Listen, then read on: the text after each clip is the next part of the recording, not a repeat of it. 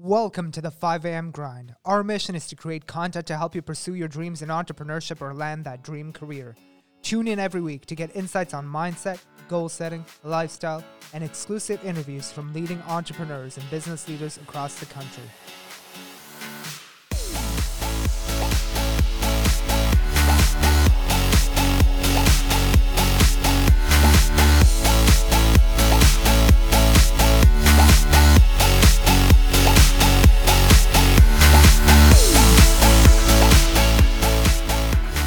Welcome to the 5 a.m. grind. Um, we're pleased to bring you an interview today with a guest uh, whose name is Tim Brady. Tim is uh, somebody who's a pretty young entrepreneur. He essentially uh, graduated from university, worked in finance for a little while at RBC and then at a hedge fund, then finally got the opportunity to buy a company outright. He was looking for a software company, finally got a company to buy, and he decided to go all in, quit his job, buy a certain company and then now he's running that particular company. I think this interview is quite interesting because a lot of people think that there are there is really only one way to entrepreneurship and that yeah. is mm. that you need to come up with an amazing idea yeah. and then quit your job and then start. But here is somebody who took a completely different approach and instead of going out and starting something from the ground up, he decided to go out there, buy a company that he liked and that was suitable to his criteria and his standards and uh, now he's become a full-time entrepreneur. Yeah, and it's a great example for all of you young entrepreneurs who think that either you're not ready or you're too young. Um, all you got to do is dive in. Dive in, jump in. So I hope you guys enjoyed this interview.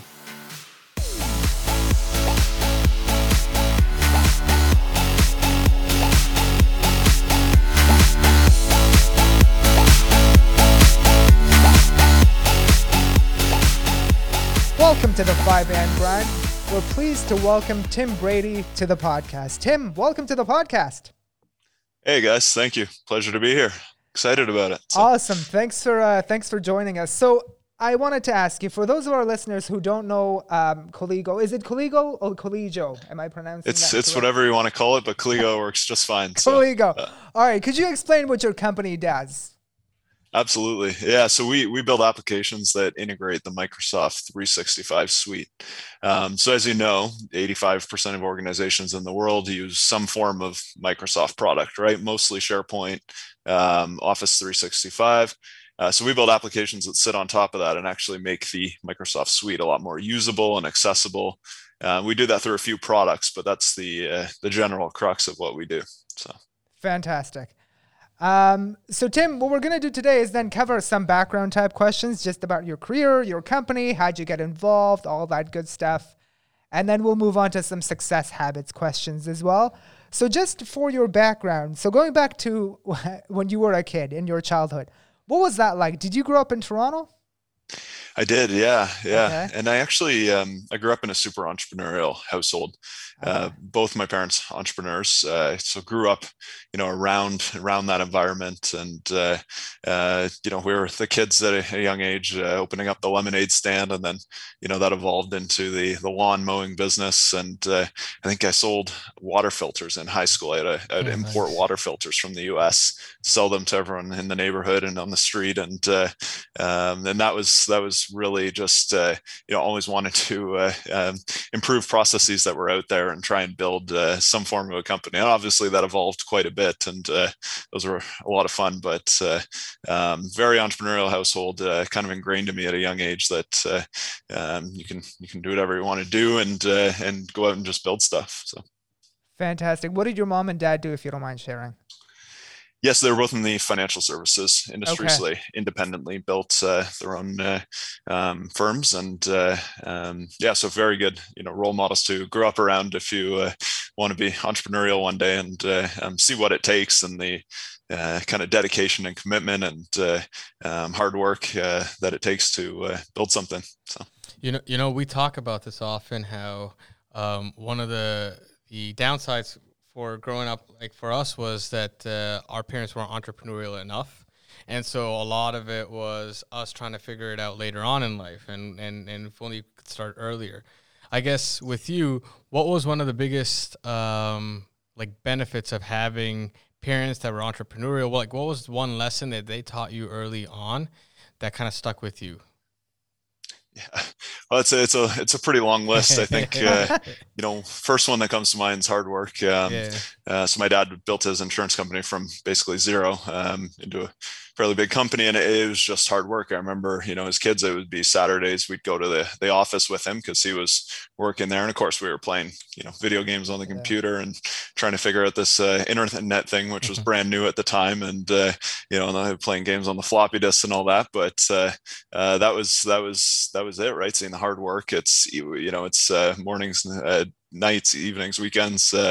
Um, so I think that was that was one of the big ones. Uh, the other thing is uh, just discipline, right? I mean, um, we were brought up to you got to go work for whatever you want nothing's given to you and uh, uh, to their credit i mean it rubbed off my brother uh, sister as well both you know very successful in their own domains and uh, um, i think that you know came from our parents just seeing the hard work and what it takes to uh, to actually build something and uh, i mean we all know the statistics around how many businesses actually end up being viable entities mm-hmm. and survive over the long term and um, try and replicate a lot of that as i you know build build Colligo here and make it a durable, long-lasting um, Canadian software company. So that's fantastic. Um, so fast forward then, so you grew up in Toronto, a lot of entrepreneurial influences from your parents. You decided to go to business school. Uh, you did finance, is that right? It is, yeah. So actually, I went to uh, the Ivey uh, Business School and uh, uh took the finance route um, yep. out of school. You know, it was uh, best place to learn a ton about the world, in my opinion. Uh, went and worked at RBC and uh, was able to work for some tremendous mentors there, um, which really kind of shaped the trajectory for my career. Uh, so I did. I always had the affinity for technology and software, and uh, was able to get into the software group um, at RBC, and uh, and then uh, took that after a few uh, years and went to a, investment firm, firm Picton Mahoney in Toronto. Um, was able to really participate and invest in a lot of uh, companies uh, um, there on the on the technology team, and uh, again worked for just an incredible incredible mentor.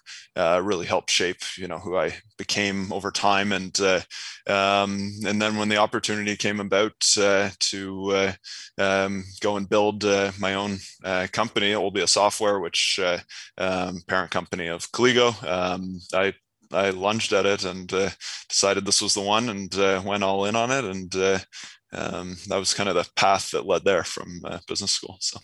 So I really like that, and I wanted to zoom into that story because it's quite interesting. Because you had a very, you would say, very traditional career path. You graduated, did well in school, I assume. That's why you landed a pretty good gig at RBC, and then went worked for an investment management firm. Um, so I wanted to zoom in a bit. So why did you decide to go into finance? Was it just because your parents were in it already or you thought it'd be a good career? Did you ever think when graduating that you know what, screw the finance route, I'm going to start my own business? Did that thought come cross your mind? it certainly crossed my mind uh, at various points, I'm sure. No. I, I did have a uh, business I was running during university as well, and it obviously it didn't get, gain enough product market fit to really um, lead to anywhere that was going to support a career. And I, you know, I was eager to to learn and figure out more about the world, and uh, I, I, did. Quite frankly, I loved the uh, markets too. It was kind of that uh, I was torn between you know loving the entrepreneurial side, but also wanting to take on the finance world and go learn as much as I could there. Um, and I figured, you know, that you have a window to go and do that um, entrepreneurship and uh, uh, building a company was something I could always do whenever I felt it was the right time. Um, so I went all in on the the finance side, and uh, um, yeah, I was lucky enough to end up at a good firm uh, with great people um, at RBCO school, and uh, um, yeah, but you know, it was something that was always nagging at me, right? And mm. Uh, you know, you could call it less traditional. I like the the wording used there. I think the other way is to think about it is, uh, um, you know, I was privy to meeting with hundreds of CEOs, right, um, uh, as part of the the role, and uh, that continued at uh, Picton Mahoney, and it was, you know, figuring out what makes the companies that are durable, are successful, are high growth, like what what makes them go versus the ones who are less successful. And uh, really being able to dial in uh, what what's the differentiating factors and what's it take to um, strategy wise to to make make a company successful. And um, yeah definitely i mean a lot of founders of uh, startups and high growth companies definitely come from the product side for sure um, but i think there you know you need to you need to try and understand both sides and uh, um, everybody takes a different path and i think uh, the one that i took kind of set set me up well for um, exactly what i'm doing now. Um, so you said within your experience with your firms, your professional experience, you um, met a lot of CEOs and, and you kind of got an insight that a lot of people um, wouldn't. So what was kind of your biggest takeaway from seeing all these founders and CEOs running their businesses that kind of had an impact on you?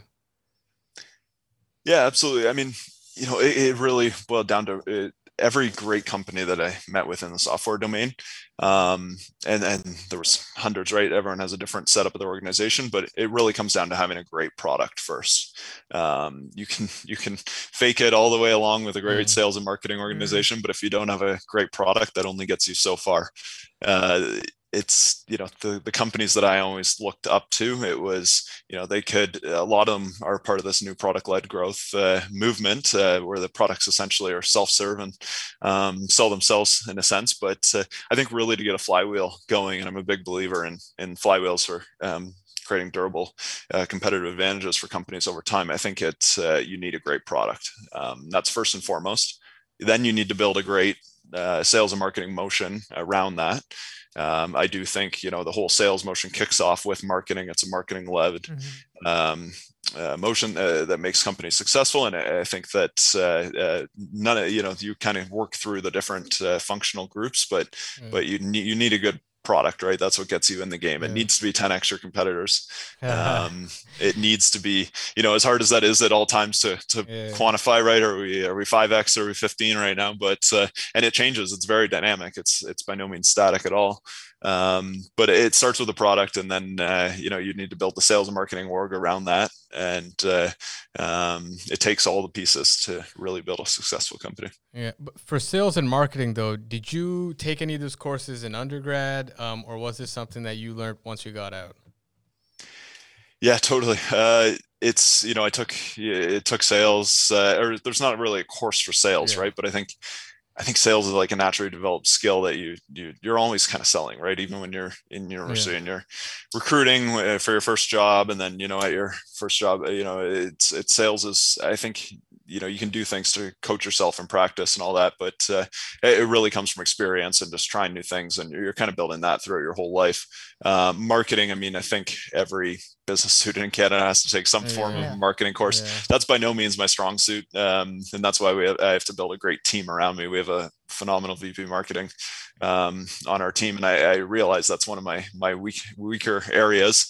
Um, but uh, um, yeah, to answer your question, like I I certainly took all the, the courses in general business area that you could take. So nice. one of the things, and I just wanted to add to that, yeah, one yeah, of the things yeah, that I'd complain about was none of the business schools have any kind of real sales courses or anything that ties marketing into sales. So, so funny enough, on this very topic, believe it or not, but Ivey, the school you went to, Tim, actually has a professor of sales. They, I think, hired him quite recently. So because they've realized, because a lot of the alumni, the students said, this is arguably the most important skill set in business, sales, and it's not thought. Yes, you learn it indirectly, like you just said, because you sell yourself when you're yeah. meeting, like you're anything, right? You're meeting a friend, you're selling yourself. You're meeting your spouse, you're selling yourself. You're going yeah. for a job, you're selling yourself. You're doing it all the time. Totally. But uh, finally, I think they've they've seen the importance of having a sales course yeah. at the school. So I thought that was quite interesting. For sure. Yeah, no, that's it's amazing. I, I think I saw that as well, and uh, I thought it was fantastic. And it's so it's so true, right? And and finding someone who is good in sales, they're they're really hard to find good yeah. good uh, salespeople. Um, there's no there's no generally accepted curriculum for it, and uh, um, yeah, that's I think it's fantastic that because uh, uh, you know, you're seeing it with the the the gig economy and uh, um, you know tech becomes a bigger part of you know Canada's economy, but globally the economy. Um, you're seeing these massive software companies just uh, um, uh, bring on tons of salespeople and uh, put them through rigorous training programs. Well, mm. if that you know if that was something in university as well, I think it would be uh, I think it would be beneficial to uh, um, Canada, but just the overall economy as well. Mm-hmm. Yeah, fantastic. Um, so Tim, just zooming into your background then, and to the extent that you can share, so basically, you worked at RBC, went, went to Picton Mahoney, and then when did you sort of decide to be like, okay, I'm going to start my own software company, and then I'm going to try and buy another one? How did that come about?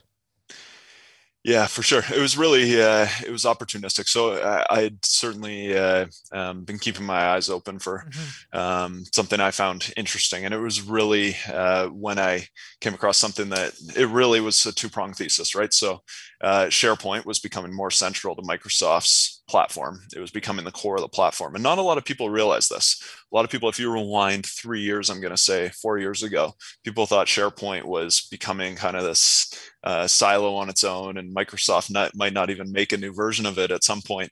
And uh, and uh, just through you know my channels, research, um, looking at product roadmap, I saw that SharePoint was actually becoming more central to everything Microsoft was doing in the Microsoft 365 suite. And and so you know if you think of sharepoint what it really is it's it's a repository right? It's a content um, it's the content hub of the enterprise. It's it's it does a lot more but at a nuts and bolts level it's where you save your enterprise's content um, but with the emergence of Teams, uh, t- uh, Teams is really just a skin on SharePoint, make SharePoint more usable. So when you interact or send a file uh, with a colleague over Teams, uh, that file actually gets saved to SharePoint. Um, that conversation gets saved to SharePoint, um, and uh, and and so it's really powerful right? And and so i saw this as like the layer underlying microsoft 365 and, and wanted exposure to it. Um, i'd spent most of my time in the investing side in in the content services content management space uh, um, observing names like opentext microsoft and uh, you name it. And so had a pretty good understanding of the space was able to learn a ton about um, the roadmaps and what was happening in the industry um, and then the second thing was cloud, right? So I was looking for a company that uh, um, was really uh, levered to the cloud and had a good opportunity there. Uh, at Colligo, there was, you know, the cloud was only just a re- real burgeoning opportunity. Um, the company had, you know, has hundreds, if not thousands, of customers at the time of um, uh, of uh, um, acquiring it and uh, a really strong brand name, strong history, great customer service, great people. Um, and I thought I could really be that, that uh, driver to shift the company towards uh, the next 10 15 20 years um, and bring us into a cloud first company. And uh, uh, that's really you know been my focus and what i've done. And uh, that was why i wanted to get involved with uh, with Colligo and um, come in and drive that next leg. So it was really looking at those two things right? The the cloud opportunity and sharepoint that led me to Colligo and i had to go for the opportunity when i saw it. And um, yeah.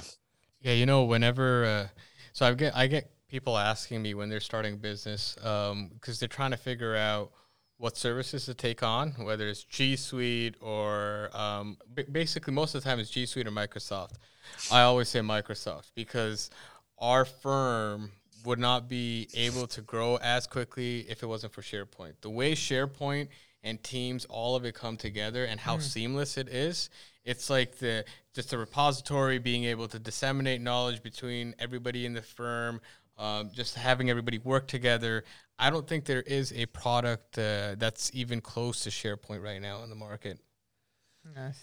yeah i mean uh, it's you're i think you're bang on. It's uh, nothing against g suite right? Um, google puts out some great products. Yeah. Um, and and very cloud centric but uh, for the enterprise scale and and you know delivering what the enterprise needs i mean the microsoft suite is uh, um, far ahead of all the others and and the numbers are uh, like the numbers uh, share the story quite well. Like Microsoft's adding like eight million users yeah. per quarter, and the the number two, I guess, Box would be adding about two million a quarter, right? And so mm-hmm. the the gap just keeps widening between um, Microsoft and uh, and the other um, applications. I mean, it, it's it is interesting though. Yeah. Um, at the at the ground level, if you are starting a company, I mean, the whole public cloud in general has lowered you know lowered the bar of what it takes to start a company anyone can go yeah. you know tap a credit mm-hmm. card pay $100 and get up and running on aws or azure and uh, it definitely at, at, the very small company level they're all great right uh, um, microsoft can deliver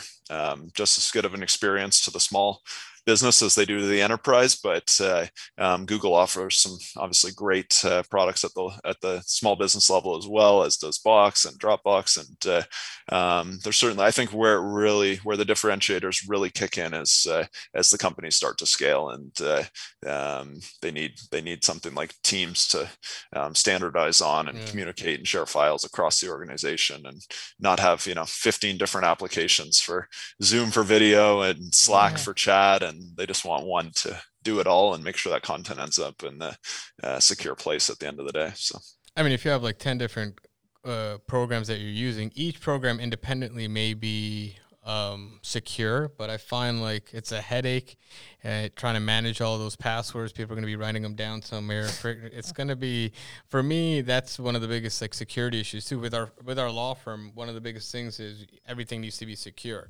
Teams is also um, in terms of encryption and everything, it's far ahead of Zoom or anybody else. So that is another added. Um, you know, Zoom had I think people kind of bombing. I'm not. In I'm not anti-Zoom, right? Yeah. I, I love Zoom. we're doing this on Zoom. yeah, we're doing this on Zoom as well. Um, and and it's not like Microsoft's paying me for this, but I, I feel like anybody who has any kind of ambition when they're starting a business, it's just a no brainer. There's absolutely no brainer yeah. for me. Whenever some, because a lot of people will come and they'll be like, "Why not uh, G Suite?" Again, I have nothing against G Suite, and a lot of people have Gmail. There's not as many people with Outlook or Hotmail anymore. Mm-hmm. So everybody's like, okay, the natural kind of next step is G Suite, but it's nothing, nowhere near what Microsoft has. Interesting. This has turned into an advertisement, but still. we'll, we'll, we'll, go, go segue away. yeah. Uh, we'll get away from the Microsoft conversation. so, so Tim, I, I like your story because you know we have entrepreneurs on the show, and a lot of people know the common narrative of entrepreneurs that is that you find a great idea, you start it, you have great success, you know, and that's the story that really is portrayed in the media. Yours is quite interesting because it's the other path, the lesser known one, but equally could be equally as uh, rewarding, and that is you go out there, you buy a business, and then run it, and then you become an entrepreneur effectively. Um, when you sort of bought Colligo, walk us through that process. What was that process like of buying the company? in terms of just, I guess, raising financing, due diligence, all of that process. Could you walk us through it just at a very high level?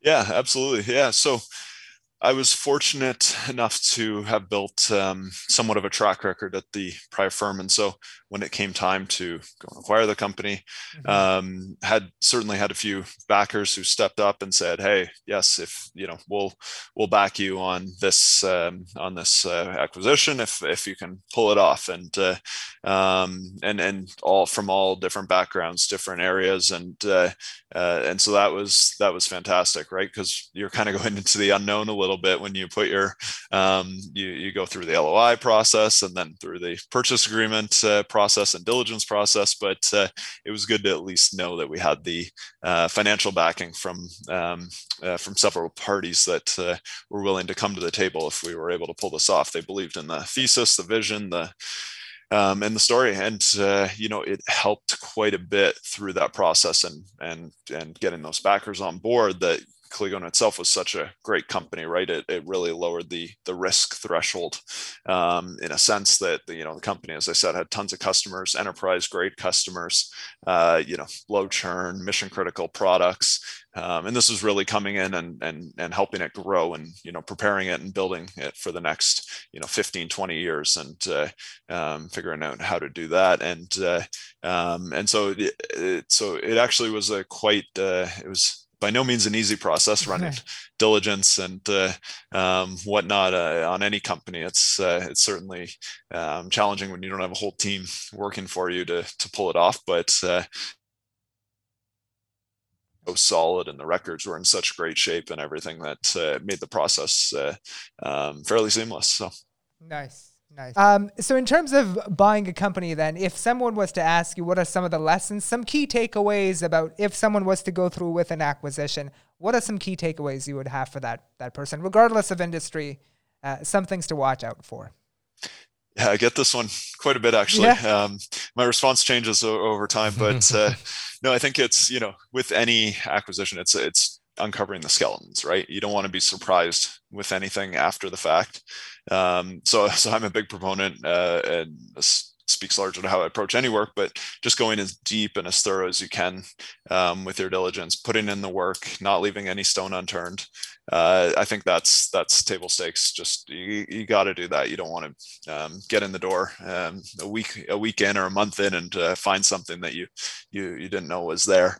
Uh, the second would be uh, black swan events are now on the table so you yeah. certainly have to incorporate those into your your model um, and that's that's been a learning process, right? I mean, uh, um, as much as it didn't affect us as many other businesses in the world, it still created some uncertainty and some, you know, right at the beginning of the pandemic, what what's the next couple months going to look like that that just aren't in a traditional um, traditional environment, and uh, so that's certainly you know bulletproofing, uh, uh, making your your your scenario, playing out the black swan in your scenarios, and uh, um, being ready to make changes on the fly uh, quicker.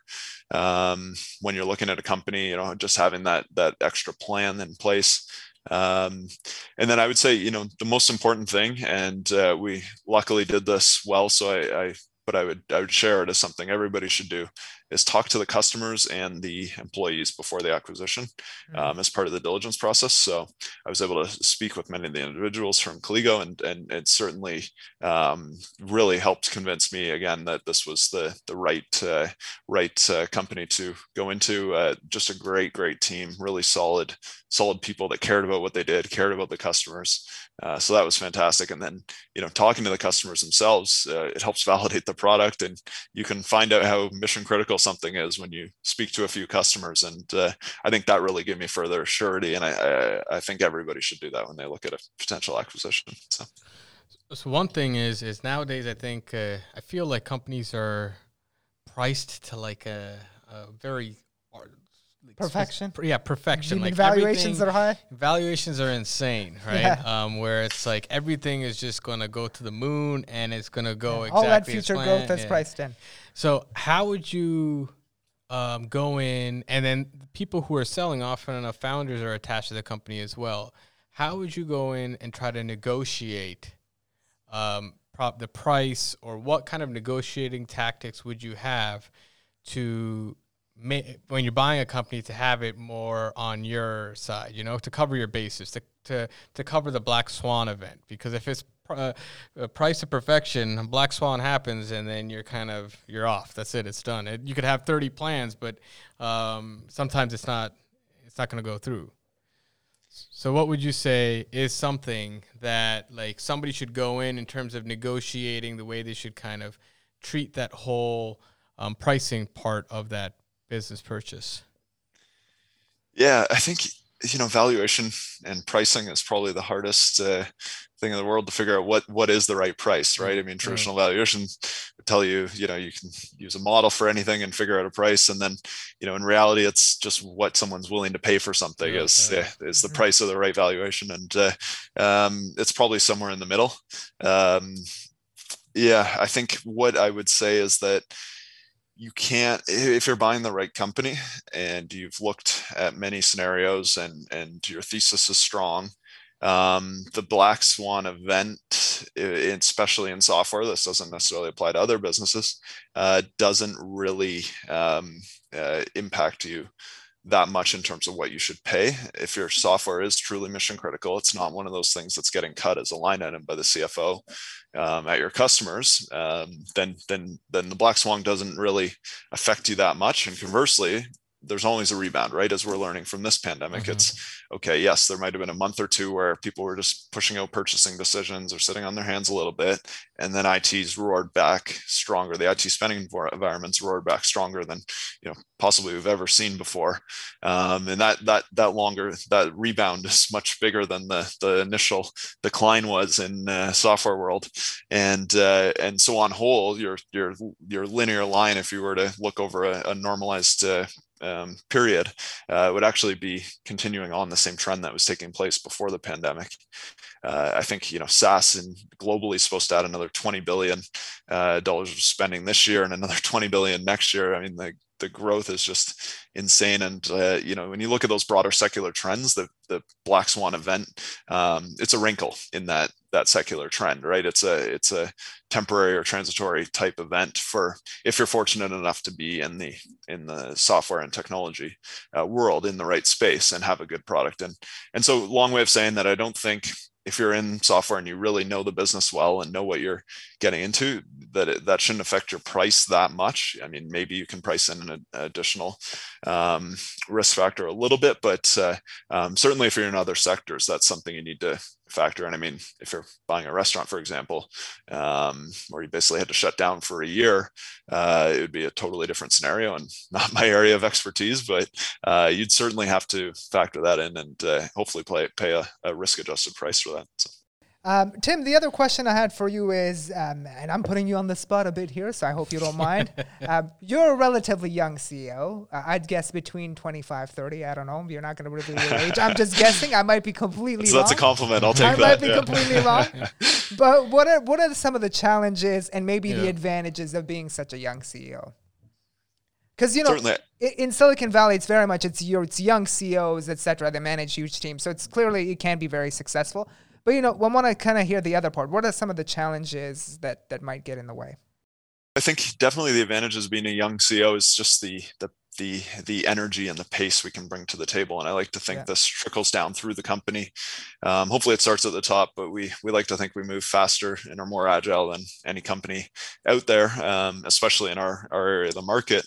Um, and so we look at everything and see how we can just innovate on it. We come into things, you know, looking to learn and eager to improve on everything that's out there. So we don't have any um, history and and uh, uh, old ways of doing things that we're resting on our mm-hmm. laurels and and uh, uh, we're able to just take that into everything we do. I think for myself, it you know I go into everything just trying to learn and meet as many people as possible, and uh, um, hopefully that transpires into the company having better output because of that. Um, I also I think that uh, there's a lot of downside too. Like I didn't work through the dot com bubble. Um, mm. That was, you know, I was, was, fairly young when that took place, and uh, um, and so I, I, wasn't able to learn from that experience like a lot of um, CEOs that have been around for a really long time have been um, conversely I'm, I'm a student of everything and trying to outwork everybody in terms of the learning so I, have you know read about it and try and take it into everything i do and, and try and uh, build upon that um, but uh, at the same time it, uh, it wasn't you know in my working experience so yeah. um, that's definitely a downside right there's a lot of individuals out there that uh, have that under their belt and uh, have seen that and especially as you know there'll be thoughts everywhere and not necessarily my view that we're in bubbles in certain areas of the market mm-hmm. um, and so people who've been there and done that before have can can come into that with a little more uh, perspective than perhaps a younger younger ceo can yeah. but um, you know what? I think you know. I think there's a lot to be said for um, attacking problems and coming mm. in um, green and just you know you you know a lot more about what you don't know and are willing to learn more. And I think that uh, is certainly an advantage that uh, um, hopefully transpires through our company. So. Fantastic. Yeah. No, I was just gonna, you know, like one of the things that it reminded me of was a lot of the um, uh, CEOs that I, I, I, come across when they're older. Yeah. It's true. It's just you kind of. It, I don't know if it's there. You're stuck in your ways, but as you do get older, um, depending on the size of the firm, yeah. um, you're kind of le- you're more risk averse, and I, I feel like it's not just that you've gone through a lot. It's more like when you're younger, you're ready to run through a wall. So it's like it's like you know what? If I can't energy. get around this, I'm just, just gonna like blast right through this. Right. I, I do think you bring up a really good point though, because I think especially people of our generation, we face so much disruption. To sit on your laurels mm. and just you know wait for mm. something to come to you, I don't think that's um, something our generation can do. We just don't have that uh, that privilege. We can't just sit down and be like, "Oh, I'm gonna work this job for 20 years," because mm. little do you know, you could be disrupted by some technology, some other company, etc., and your whole world could be turned upside down. So it's it's a very different time I think we live in now. Yeah. So then, Absolutely. yeah. So yeah, I think our, our our cohorts grown up in the the software world, right? I mean, like we we really started to use the the internet and whatnot just as it was becoming widely available to the world and uh, um, you know we were able to learn from software 1.0 and the, then the second era of software um, and see that evolve and that just it's second nature to us because we mm-hmm. grew up yeah. in that and using the tools and understanding what businesses need what we needed and i think we can almost resonate with our um, customers and, and colleagues better because of that and uh, you know as we enter the third um, era of software software here, which I'd argue is you know delivering value to your customers by piecing together a lot more APIs and modules. It's like we can we can deliver on that value perhaps you know as well or if not better because we we we understand these tools and how they can make our lives better and make workers lives better on a daily basis mm. so I, I, certainly think that's an advantage that you hit on there fantastic mm. All right, Tim. So now we'll move on to our uh, success habits questions. So now you know our podcast is obviously called the 5 a.m. grind. we always like to ask our guests. So, what time do you wake up in the morning? What's your morning routine like? Curious to curious to hear that. Yeah, I've I've always been an early riser, so I am. Uh, if not five, it's you know five fifteen, five thirty at the latest oh, uh, nice. as a sleep in. Uh-huh. But uh, I'm an early riser, and uh, morning routine. It's typically a workout. Um, get in a quick workout uh, right off the bat. Um, I, I tend to uh, try and get that in nice and early while catching up on work. If it's you know in the winter and I'm on the the trainer with the the bicycle, and uh, um, you can almost do emails at the same time and get an early start to your day. Um, and then I I do employ some intermittent fasting where I won't you know eat breakfast until it's been a, a 12 plus hour window after my last meal, and I just think that. Um, uh, allows you to be super mentally sharp right off the bat when you wake up, and uh, I've seen quite a bit of advantages from that. But uh, it's a little bit on my morning routine. So nice, fantastic. Do you uh, so we also ask like to ask our guests just like in terms of personal planning development, even for your company. Do you use any methods to plan out your entire year, monthly, weekly? Do like personal productivity or just planning? Are you into that stuff? Totally. Yeah, that's a that's a loaded question. I feel like we could spend all day on that one. Yeah, so I do um, thinking blocks. Like I'll put thinking blocks in my calendar um, every okay. week to make sure I have time to, you know, step away, um, go think about the bigger picture, go plan the next, you know, whether it's whatever the topic of that that week is, where I need where I need to spend attention. So if it's planning the next week, planning the next month, planning that webinar that's in six weeks, uh, um, planning the next five years, right? And I, I, I try to make uh, make sure I spend time uh, doing that and. Uh, um, tools I use for that, I mean, it's uh, um, pretty old fashioned in that sense. It's often just uh, thinking and then taking notes on anything important nice. and uh, um, planning it out that way. Uh, obviously, like as a company, our, we plan things on a pretty rigorous basis using a bunch of software tools. But me personally, uh, um, in terms of vision and strategy and ideas and where the where the world's going to be um, in two years, ten years, it's uh, it's a lot of scratch pad. So. So when you're when you're kind of stepping away and and trying to get into that that zone, are you just kind of locking your office door, or are you going for a hike? What are you doing to just kind of detach from the day to day operations and trying to see um, what you're missing essentially, or where you think is everything is going? So what's your kind of where's that physical space um, that accompanies a mental space? Yeah, and I wish I could say it was easy enough to get away to go do a hike for that uh, that hour, two hour block, but uh, um, unfortunately, not the case at this point. But uh, no, it's uh, you know it's the office door. Um, I guess mm. in the remote world, it's the the home office door. Um, it's you know going out for a walk, or you know um, it's uh, it can be the commute into the office. Um, just having that that space where you just uh, um, can get away from the the computer for you know x amount of time that you've blocked out and uh, um, being able to just have that ability to flick the mindset into that uh, that mode so Nice. I mean, it's admittedly something you need to do do much more of, and I could be better at myself. I mean, uh, Bill Gates was famous for his think thinking weeks. Yeah. I'd like to get that at some point, but uh, um, we're we're heavy we're heavy in uh, build and uh, uh, move fast mode, and uh, so I don't have necessarily the time on my yeah. side to do that quite yet, but maybe eventually.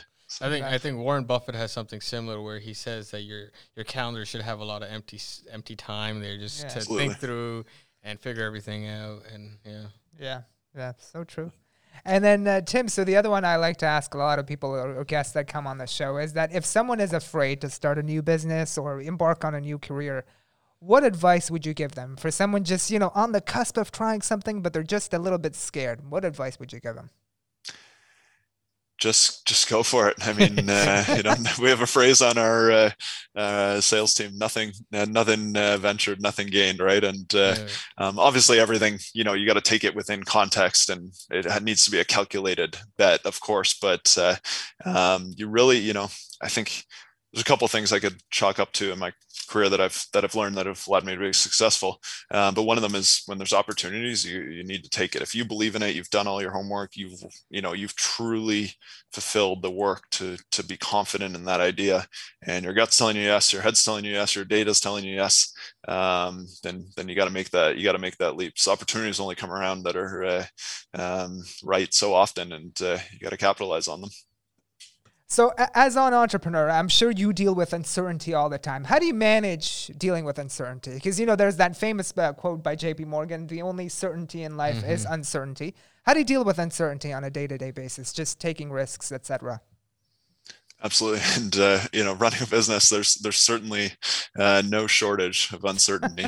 um, so it's something you become you become comfortable with, and you almost expect uh, the longer you are in it, and uh, you you know you you I, I, think it goes back to what we are discussing earlier a little bit too. It's you know having the right data having the right gut feeling um, um, taking the indicators that you do know are factual in the environment breaking things down. To first principle thinking like here's the here's what we know is true. Um, here's how we can deconstruct what you know the perception in the market the sentiment in the market the um, what what is unknown and bring it back to what we do know and then build from there. Uh, it's you know start with what you do know um, work towards creating a frame to put around that uncertainty so that it's you know you do have more higher probability of success within that mm-hmm. uncertainty um, and looking at all the options right i think a lot of people fail to evaluate what what are the possibilities that could take place here and let's prepare for each of those and then align our chips if you will on the one that we think is most likely to take place but be ready for all those. So then when x event happens in the uncertain environment well you were ready for it. You were unprepared right? Um, or you were prepared but we had a, uh, a competitor recently that was uh, um, acquired. And mm-hmm. uh, you know first question from investors and whatnot um, was this a surprise to you? And, and the answer is no. I'd prepared, you know, for this for months, um, thinking that something might take place in our market space. And so when it happened, I had the playbook ready to go. Um, and uh, I think most people, you know, in a lot of cases would have been caught flat-footed. But um, I, I, had a hunch this was taking place, so I started doing the work on something taking place a little bit early, and uh, you know, speaking to colleagues. What do you do if you know ex competitor gets acquired? What you know? uh, talking to our board members about it, and uh, uh, just an example of you know something that may not even have ever taken place, but um, being prepared for a situation like that in which something may happen. Just trying to cover all your bases and uh, um, prepare for the unknown. So. Got it. Any and last question here, just on success habits in general when you look back at your life, um, any big failures or regrets that you have, you know, lessons learned, and I don't really like to call them failures, but lessons learned that you could sort of impart to a lot of listeners who are sort of, you know, entrepreneurs as well, trying to, you know, move up in their career or just l- launching a new business. What are some lessons you can, uh, you would impart on some of these new budding entrepreneurs? Yeah, I'm gonna I'm gonna flip the twist the question yeah. the answer a little bit on that one. So for me, it's been it's been hard work, right? Um, everything I've accomplished in my career uh, has always come down to me being able to try and outwork everyone else who is at the table um, for that position or for that um, for that that role or that performance or that success. And uh, it's really just been digging in, grit. I mean, there's no there's no way around it. From as far as I'm concerned, uh, um, it's always been my my go-to um, way to uh, try and achieve anything. Right? It, it, goes back to when you're a kid, you know, building a, a little business on the um, the corner to uh, you know sports, um, just outworking anybody else uh, that's going for that position. Um, same thing, you know, you guys went to good schools as well. It's like being competitive and trying to get into the good program. You got to work everybody and being successful there and uh, competing for that job at a school. You're often competing for one position you know, uh, if maybe there's 10 positions in all of Canada with, with that firm and you, you need to out hustle and outwork everybody to be better prepared. And, uh, um, and I think the same thing goes, you know, for being able to uh, build a company. I mean, our, you know, I try and I take that with me and I, I don't just work hard for the sake of working hard. It's, it's obviously trying to work smart uh, is often a big component of working hard, but uh, um, making sure you, you know, that's, that's our, that's one of our secret um, um pieces of our secret sauce is just being able to outwork all our competitors, outwork um, everyone in the industry, and that's that's ultimately how we're going to win and uh, um, build this into a hundred million dollar company. Is we're going to work harder, we're going to work smarter, um, and so just applying that same principle that I've used my whole life and making sure everyone in our culture and on our team also believes in you know the the value in hard work and uh, um, you know in building something that you know no one else has built before or very few have ever built before. It's going to um, take a different level of uh, dedication focus and uh, hard work to get it done. And uh, um, so that's something i would you know there's no shortcuts to success right? Uh, um, i think uh, you know it's a bit cliche yeah. but it, it, i think it's true. You just got to um, put in the work and uh, um, get it done All right, I love it. I think uh, we can end it there. Yeah. Thank you so much. There are no shortcuts to success. I love it. All right. I like it. Thank, Thank you, you so much. It's been great. Thank you so much, Tim.